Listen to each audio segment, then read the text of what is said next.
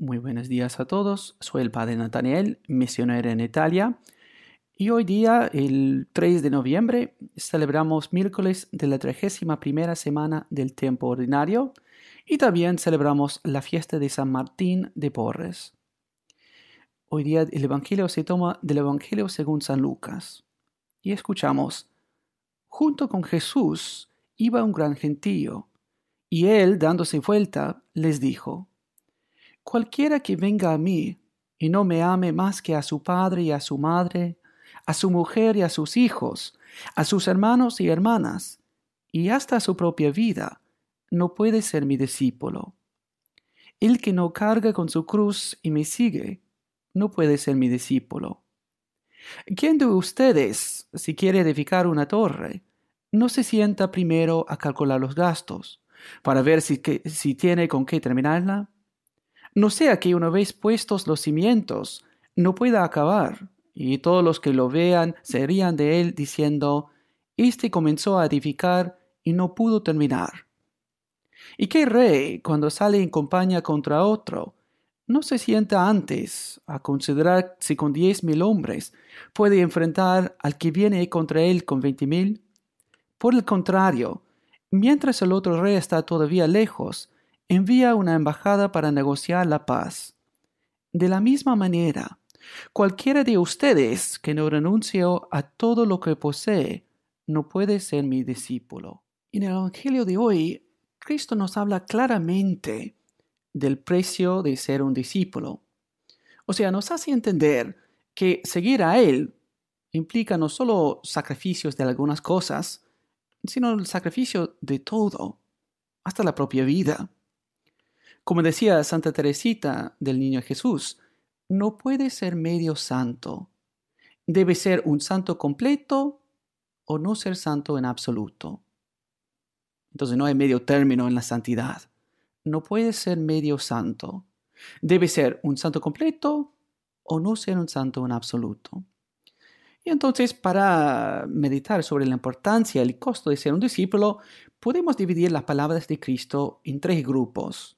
O sea, primero lo que Él dice de la familia, segundo lo que dice de la cruz, y finalmente esos dos ejemplos, esas dos parábolas que nos da al final del Evangelio.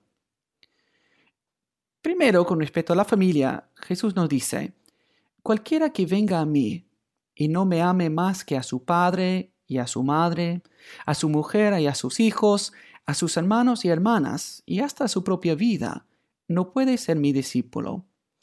Ahora, a veces en las traducciones dice que quien venga a mí y no odia a su padre y a su madre, ¿no?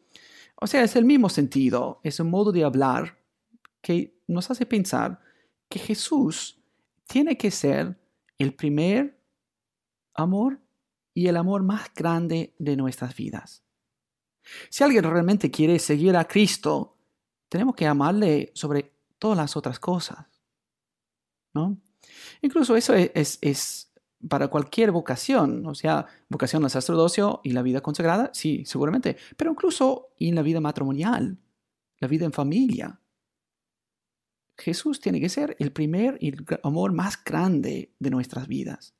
Porque si no, entonces Él es como en segundo lugar, no es la cosa más importante. Y amo otra cosa y me sirvo del amor de Jesús para otro fin. Y justamente para que podamos entender eso, Él sigue hablando y dice: el que no carga con su cruz y me sigue, no puede ser mi discípulo.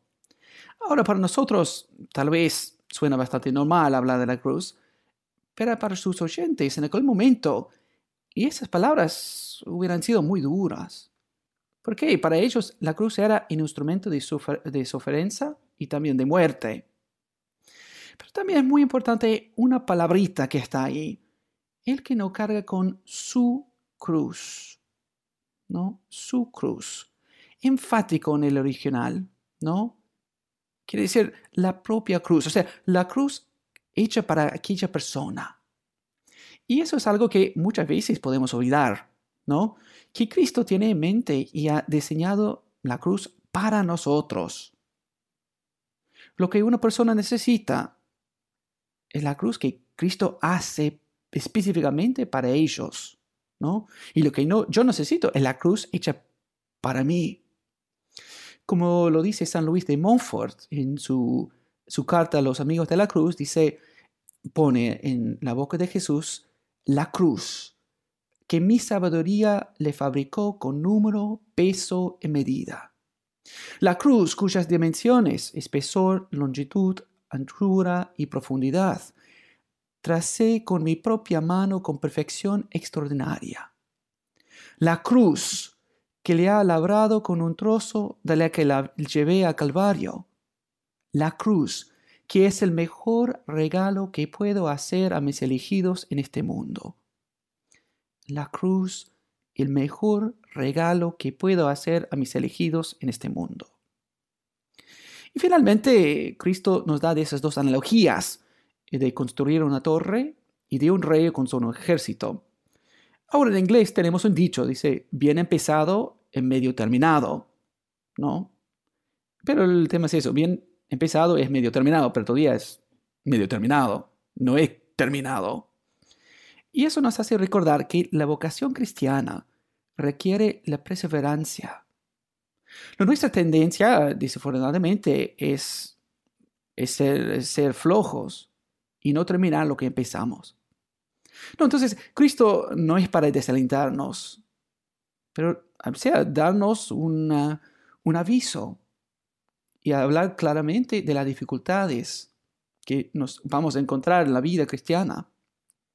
Porque no es fácil seguir cargando la cruz día tras día tras día.